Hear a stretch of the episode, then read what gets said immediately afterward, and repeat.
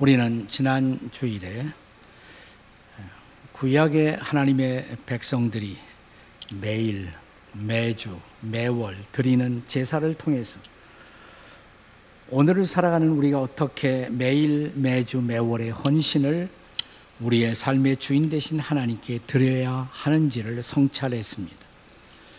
그런데 주의 백성들이 약속의 땅에 들어가 드려야 할 축제나 제사는 거기에서 끝나지 않습니다.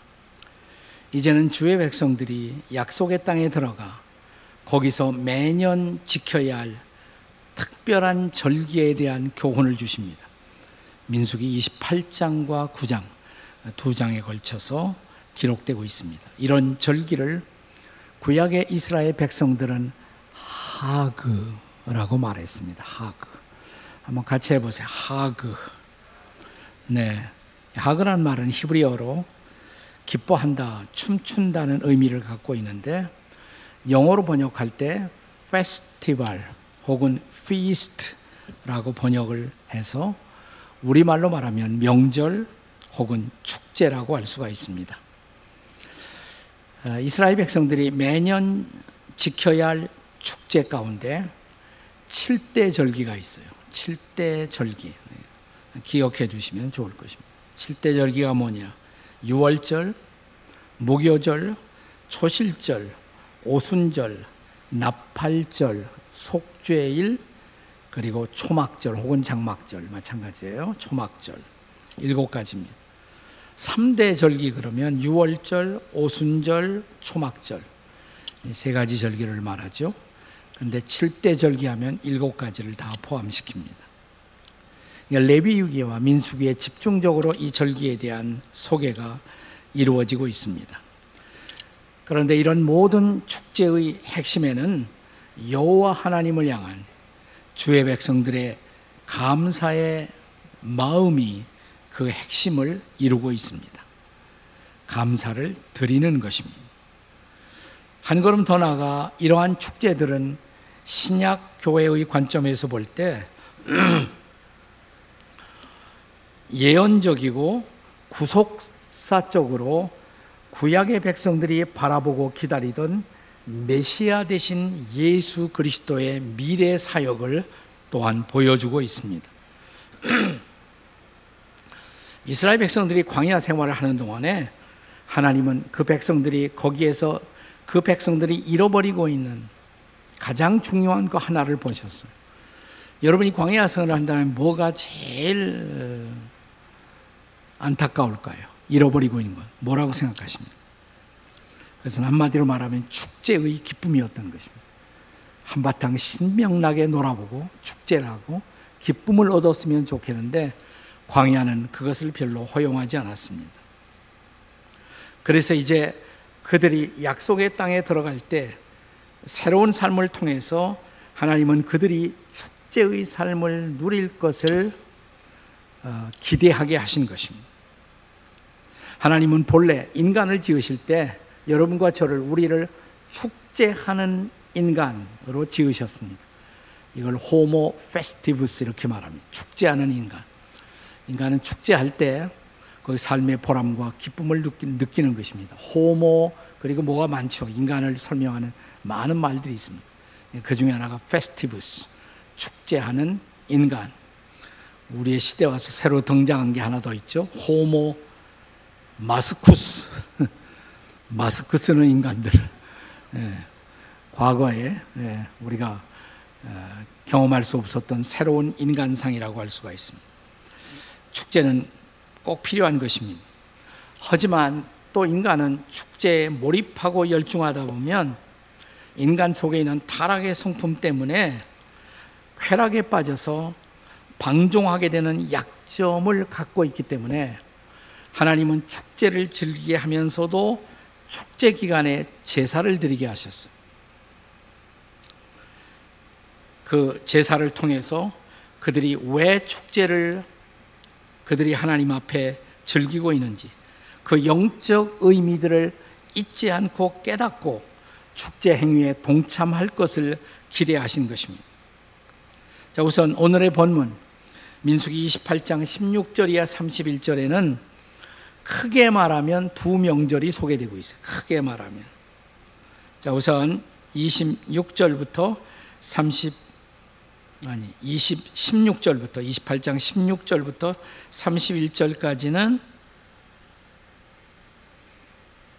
네, 근데 16절부터 25절까지 25절까지가 6월절이고 그 다음에 26절부터 31절까지가 77절 이렇게 큰 맥락으로 두 개의 명절이 소개되고 있습니다. 그러나 자세히 들여다보면 6월절만 소개하는 것이 아니라 6월절 안에 포함되고 있었던 또 하나의 절기가 있어요. 그게 무교절이에요. 또 77절에 포함된 또 하나의 절기가 있습니다. 초실절. 사실은 두 개가 아니라 네 개의 절기가 본문에 소개되고 있지만 크게 말하면 두 가지. 6월절과 77절. 자, 그 핵심에는 감사가 있다고 말씀을 드렸어요. 자, 그렇다면 첫째로 6월절의 레슨, 6월절이 제공하는 감사의 레슨, 뭘까요? 자, 이스라엘 종교 달력을 보자면 어, 우리가 생소한 이름들이 있어요. 니산월. 니산월은 사실은 정월입니다. 우리말은 정월 1월입니다. 근데 첫째 달 14일이 6월절이다 그랬어요. 6월절이다. 근데 이스라엘 달력을 우리식으로 또 계산하려면 거기다가 아, 더하기 둘 혹은 셋, 둘 혹은 셋을 그러니까 이스라엘 정월 그러면 우리식으로 말하면 3월이나 4월이 되는 거예요. 그래서 어, 일곱 번째 달에 7월이 많이 나와요. 다음 시간에 집중적으로 같이 나눌 텐데, 그건 우리 원력으로 계산하자면 9월이나 10월, 바로 우리 이 계절입니다. 계절이 되는 거죠. 그러니까 니산월 14일은 우리 말로 말하면 3, 4월쯤 돼요. 이 3, 4월에는 보리를 수확합니다. 예, 보리를 수확하는 절기라 보리 수확에 기쁨을 안고 하나님 감사합니다. 감사를 드리는 것이죠. 근데 역사적으로 말하면 또 하나 중요한 의미가 있죠. 자, 6월절의 중요한 역사적 의미, 이스라엘 백성들이 에집트 땅에서 노예살이를 하다가 풀려나지 않습니까? 자유를 얻습니다. 구원을 얻은 것입니다. 그 자유와 구원에 대한 감사의 절기, 이게 6월절이죠.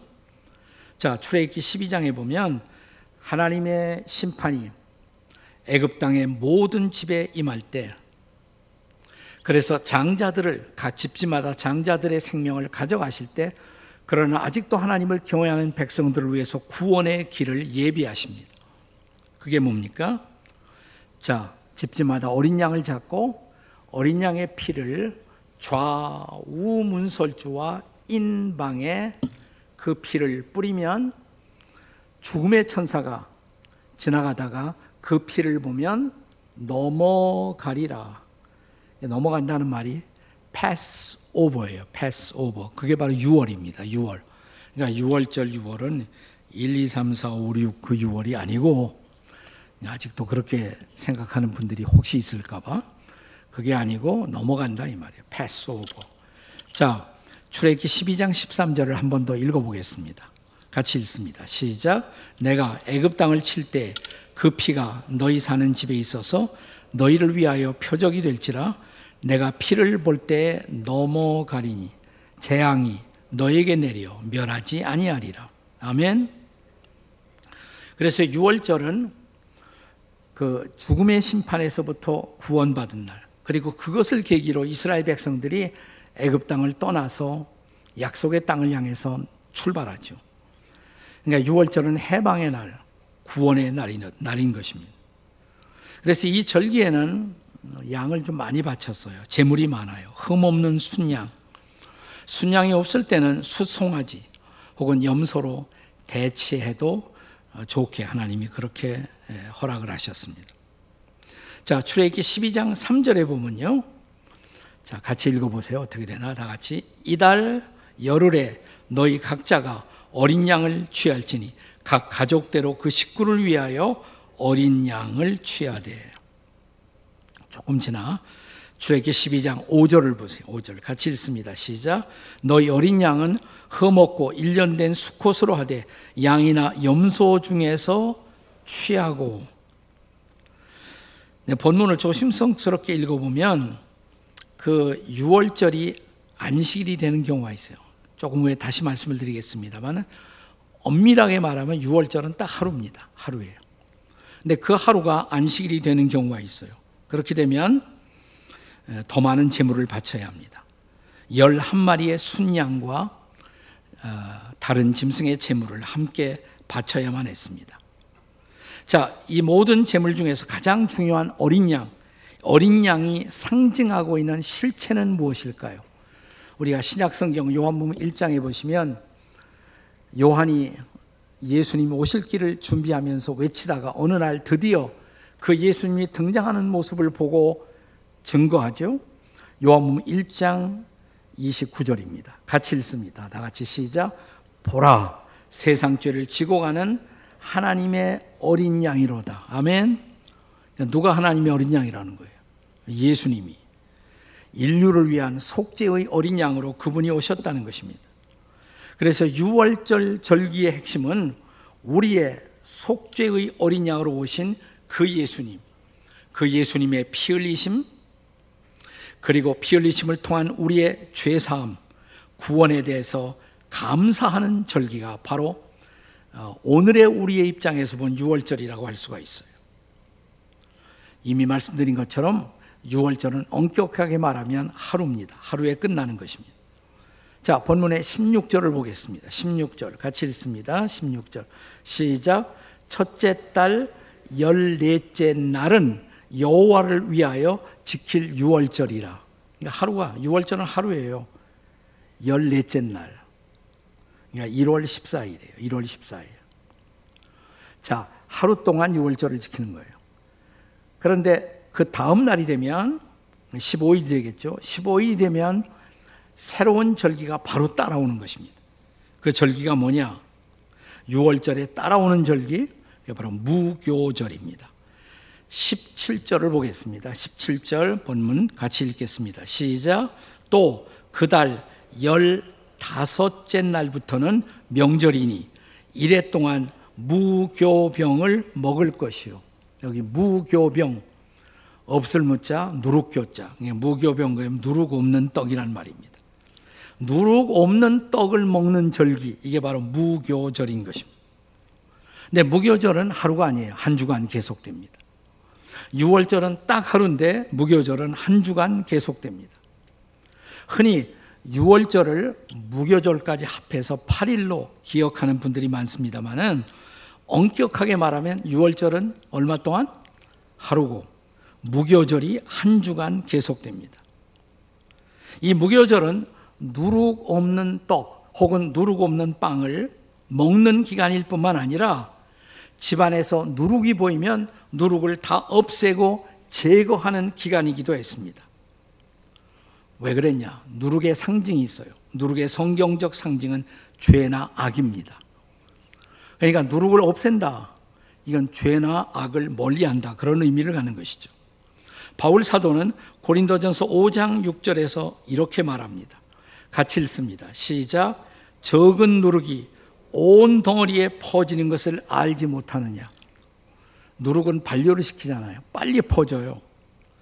그래서 바로 누룩이라는 것은 죄와 악의 그 빠른 전염성을 상징하고 있는 것입니다.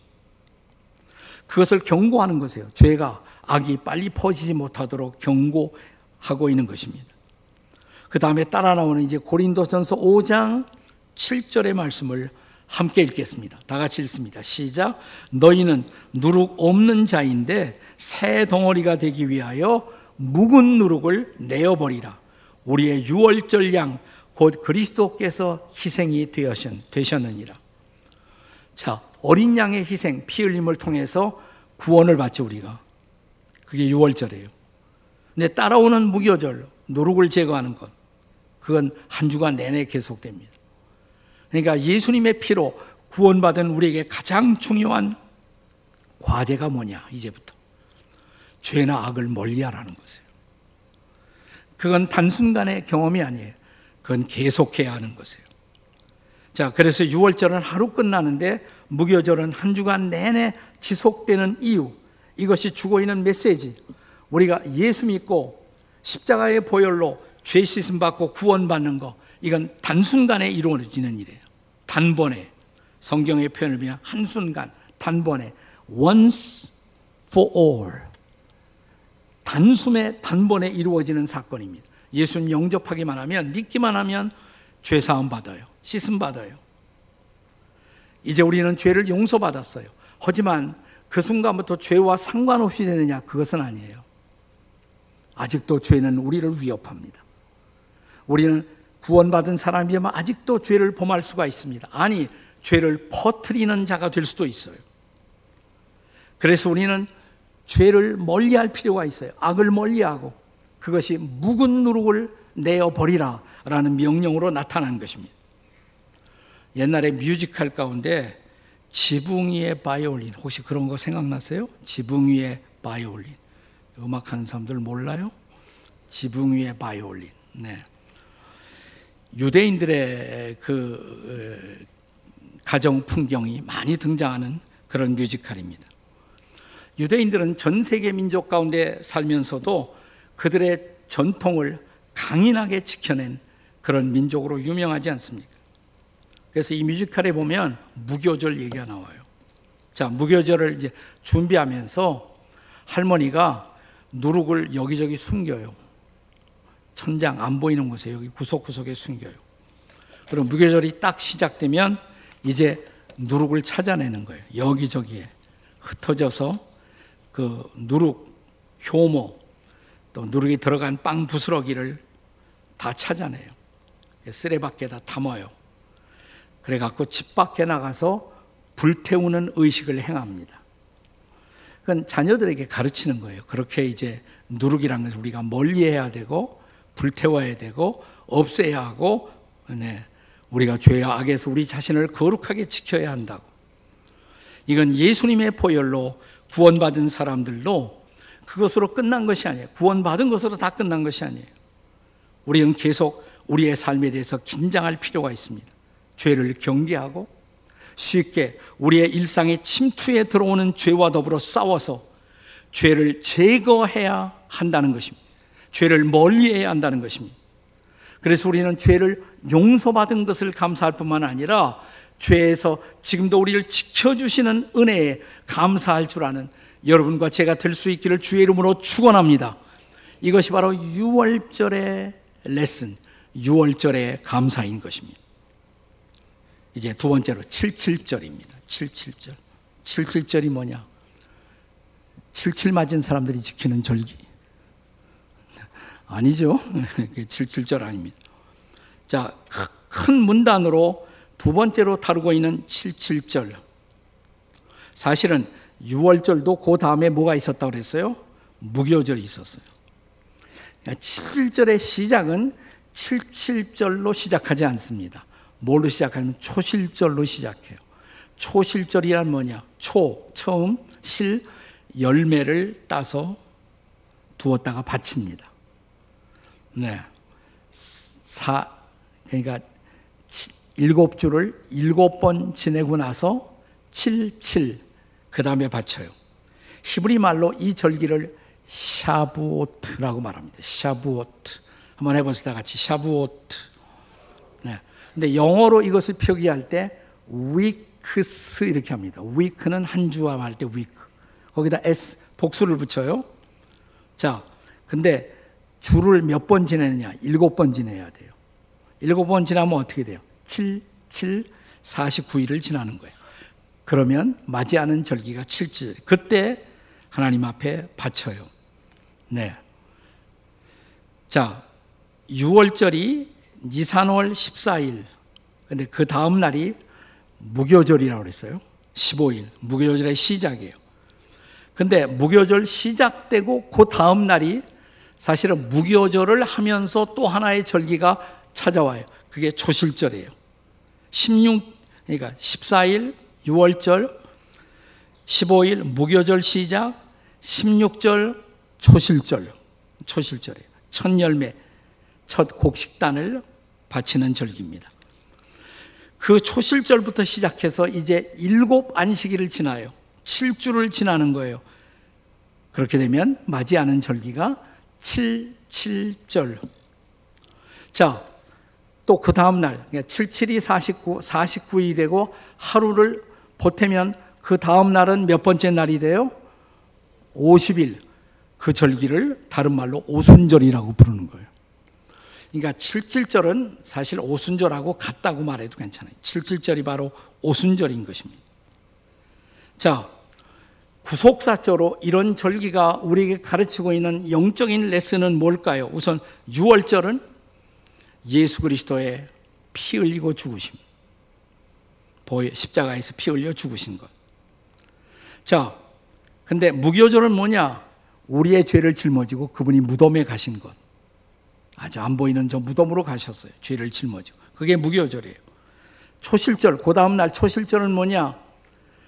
자, 주님이 부활의 첫 열매가 되신 것. 우리 위해 죽으시고 장사 지낸 바 되시고 사흘 만에 부활하시고 이 세 개의 절기가 나란히 같이 온단 말이에요. 6월절, 무교절, 초실절.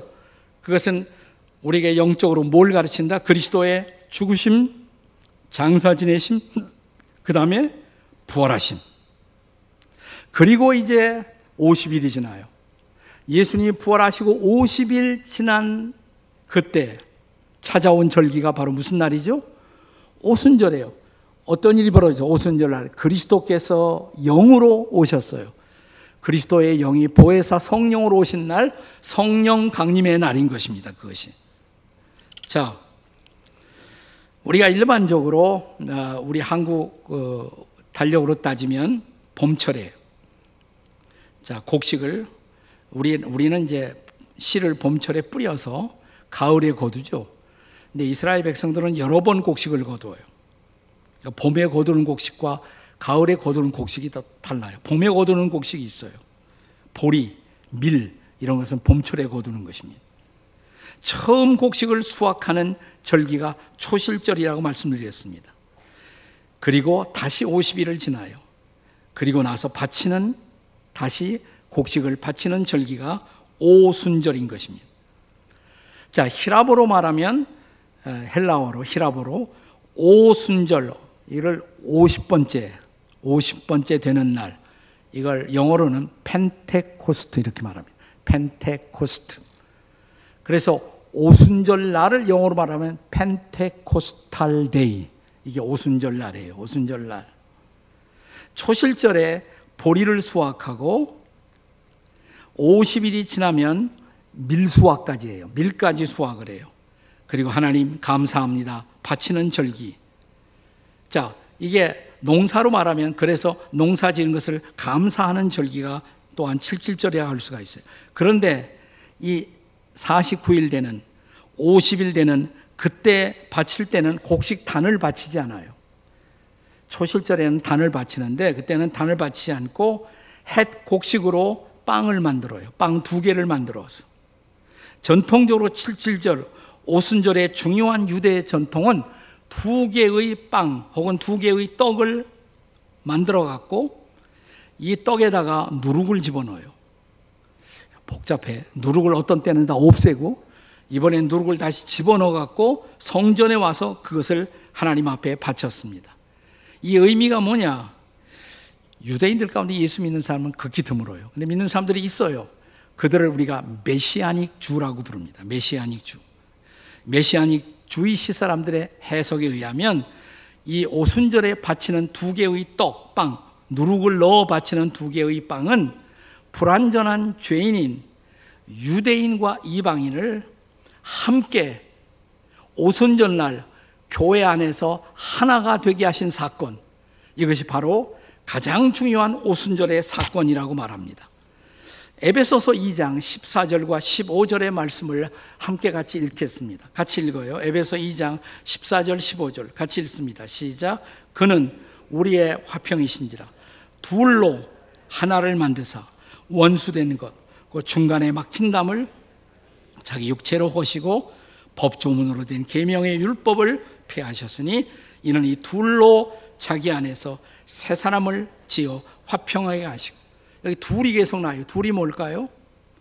유대인과 이방인을 말하는 거예요. 이 둘로 화평을 이루고 둘로 한 새로운 사람을 지어 이게 바로 교회가 태어나는 사건이에요. 오순절에 신약 교회는 유태인과 이방인이 하나 되어 교회로 태어난 사건인 것입니다. 레위기 23장 17절에 보면 그래서 이 오순절 의식 가운데 하나가 떡 두 개를 가져다가 고운 가루에 누룩을 넣어 그 다음에 구워서 불에 구워서 하나님께 바치는 절기가 오순절이었던 것입니다. 저는 이것이 오순절에 우리가 기대할 위대한 기적이 여기에 숨어 있다고 생각해요. 여러분, 성령이 오시면, 오순절에 성령이 오셨잖아요. 성령이 오시면 누룩 같은 죄인들이 성령의 불로 다 녹아져요. 하나가 되는 것입니다. 유대인과 이방인도 하나가 되는 것입니다. 그 어떤 죄인들도 성령의 은혜 안에 있게 되면 모든 차이, 모든 다른 것을 뛰어넘어 하나가 될 수가 있다는 것입니다. 그러나 우리가 성령의 은혜를 소멸하고 자기의 구장, 자기의 주장이나 주관만을 고집하면 우리는 결코 하나가 될 수가 없습니다. 여러분 세상에서 모든 것이 하나가 된다 해도 정말 하나 되기 어려운 그런 불가능한 대상이 있다면 유태인과 이방인이에요. 그렇게 그들은 하나 되기 힘들어요. 오죽하면 유대인들의 감사 기도가 뭐라고 그랬어요? 하나님, 저를 이방인으로 태어나지 않게 하신 것을 감사합니다. 유태인들의 감사 기도예요. 그 유대인들은 이방인을 개로 취급합니다. 개로. 그들을 보면 이방인을 보면 unclean, 불결하다, 불결하다 소리칩니다. 그리고 불결한 곳에 접촉해도 안 되고 접근해도 안 해야 할 대상이 바로 이방인이었던 것입니다. 네. 우리가 그 예루살렘 같은데 성지순례를 가보면 예루살렘 안에 유대인들도 여러 가지 종류가 있어요. 좀 개화가 된, reformed 된 유대인들은 상당히 개방적이고 진보적이에요. 그런데 옛날 전통을 그대로 지키는 유태인들이 있어요. 그들이 사는 동네가 예루살렘에 동네가 하나 따로 있습니다. 메아쉐아림이라고 따로 있어요. 안식일 날 그 동네에 가면 앞에 바리케이트를 다 쳐놨어요. 왜냐하면 이방인들은 여기 접근하지 말아라. 때로는 경찰까지 거기다 배치시켜 놨어요. 거기에 이방인들이 들어갔다가는 돌에 맞아 죽어요. 그렇게 이방인들을 멀리 했단 말이죠. 근데 이런 유태인들과 이방인들이 함께 교회 안에 들어와 하나님을 찬양하는 놀라운 기적이 일어났어요. 그리고 함께 손을 잡고 세계를 복음화하기 위해서 복음을 들고 나가는 놀라운 기적이 일어나는 것입니다. 무슨 일이 일어났습니까? 이들을 하나 되게 한 기적의 원인 딱 두 가지예요. 하나는 십자가 때문에 또 하나는 성령 때문인 것입니다. 십자가 때문에 성령 때문에. 자, 다시 한번 에베소서 2장 16절을 보겠습니다. 에베소 2장 16절 같이 읽습니다. 시작. 또 십자가로 이 둘을 한 몸으로 하나님과 화목하게 하려 하심이라. 원수된 것을 십자가로 소멸하시고 원수된 존재예요. 근데 이 둘을 한 몸을 삼아 주셨다. 십자가가 십자가 때문에 예수님이 십자가에서 돌아가실 때 그는 유대인과 이방인을 함께 품고 돌아가셨어요. 십자가로 말미암아 우리의 모든 죄는 사함 받았어요. 여기 사함 받은 우리의 죄 가운데는 다른 사람들을 향한 우리의 편견, 우리의 차별, 우리의 오해, 우리의 아집 이것을 다 우리는 용서받은 것입니다. 십자가가 원수된 것을 소멸시킨 것입니다. 그럼에도 불구하고 우리가 어떤 사람에 대해서 우리 주변에 우리가 끝내 용서하지 못하고 끝내 편견을 철회하지 못하고 끝내 어떤 사람을 적대시하고 만나지 않고 있다면 이 사람에 대한 결론은 딱 하나밖에 없습니다. 이 사람은 아직도 십자가를 통과하지 못한 사람이에요. 교회는 나왔어도 정말 십자가를 체험하지 못한 사람. 십자가를 체험했다면 하나님이 나 같은 죄인도 용서하셨다면 우리가 용서하지 못할 사람이 어디가 있겠어요? 이 십자가가 체험되었을 때 비로소 유대인과 이방인이 하나가 된 것이에요. 두 번째는 성령이 임하셨기 때문에.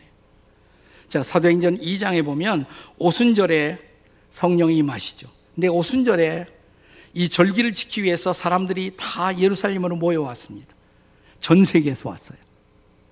다른 말, 유대인들이 똑같은 말을 쓰는 게 아니에요. 다른 지방에 다른 나라에 살면서 그들은 이미 본래의 그들의 말 히브리 말을 잃어버린 사람들이 많아요. 그러니까 다른 언어를 쓰는 사람들이 다 모였어요. 예루살렘에. 어떤 일이 벌어졌습니까?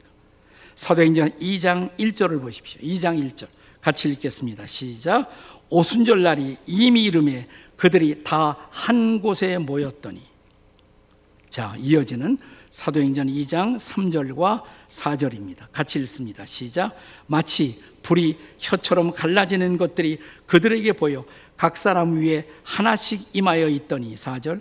그들이 다 성령의 충만함을 받고 성령의 말하게 하심을 따라 다른 언어들로 말하기를 시작하니라.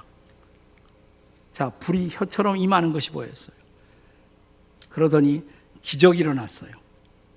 그들이 배우지 않은 언어를 말하기 시작했습니다.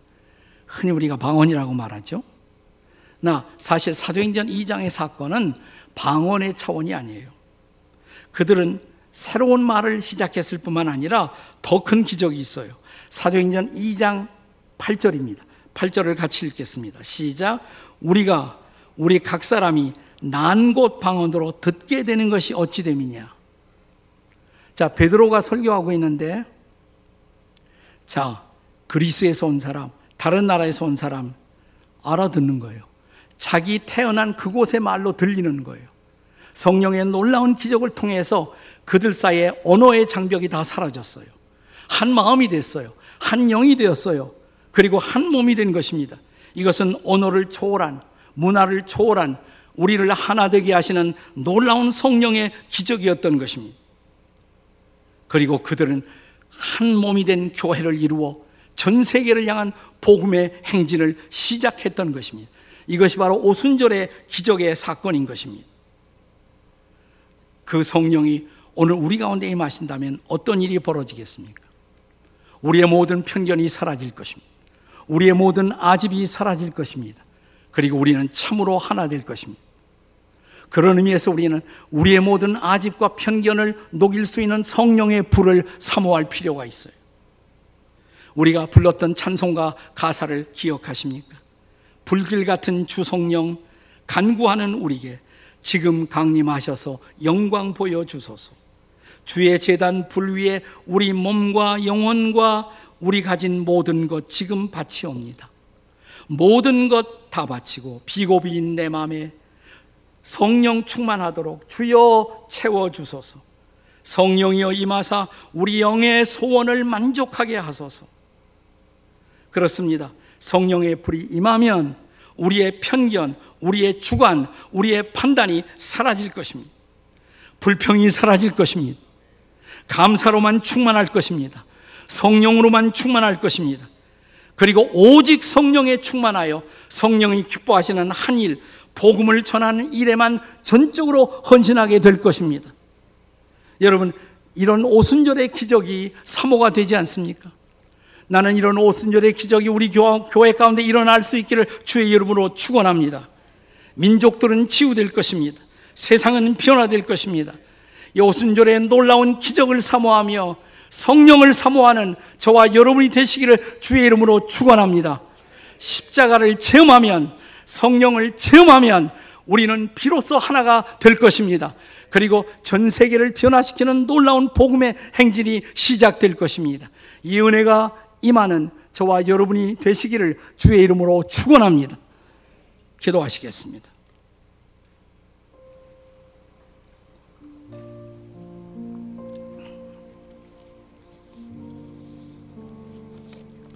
유대인들과 이방인들이 하나 되지 못한 것처럼 우리 중에 아직도 우리의 이웃들과 어떤 경우에는 성도들과도 하나 되지 못하고 갈등하고 대립하고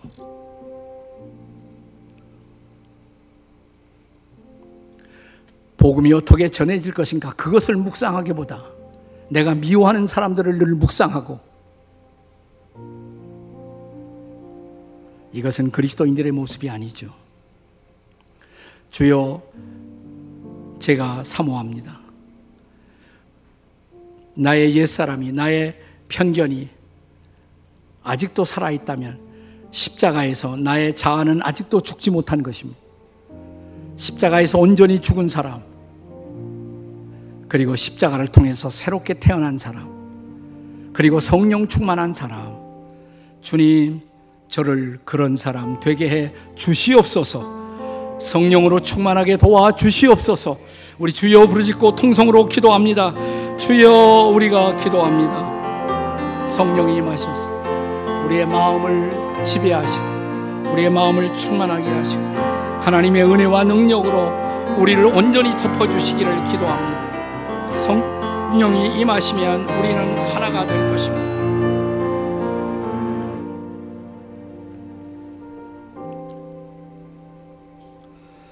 아버지 하나님, 옛날 오순절에 하나 될 수 없었던 유대인과 이방인을 상징하는 두 개의 떡, 그 안에 들어 있었던 누룩. 우리의 죄와 악으로 우리는 서로가 서로를 신뢰하지 못하고 미워하고 갈등하고 서로 멀리하고 하지만 성령이 오시자 우리는 불에 녹아서 하나가 되어 하나의 몸이 되어 주 앞에 바쳐지는 공동체가 될 수가 있었습니다. 이런 공동체 정신을 우리가 다시 이, 이 시대에 회복하게 하시고 복음을 위하여 하나님의 나라를 위하여 다시 하나 되어 나아가는 놀라운 은혜가 우리 가운데 임하게 도와 주시옵소서. 우리의 편견을 불살라 주시옵소서. 우리의 아집을 불살라 주시옵소서.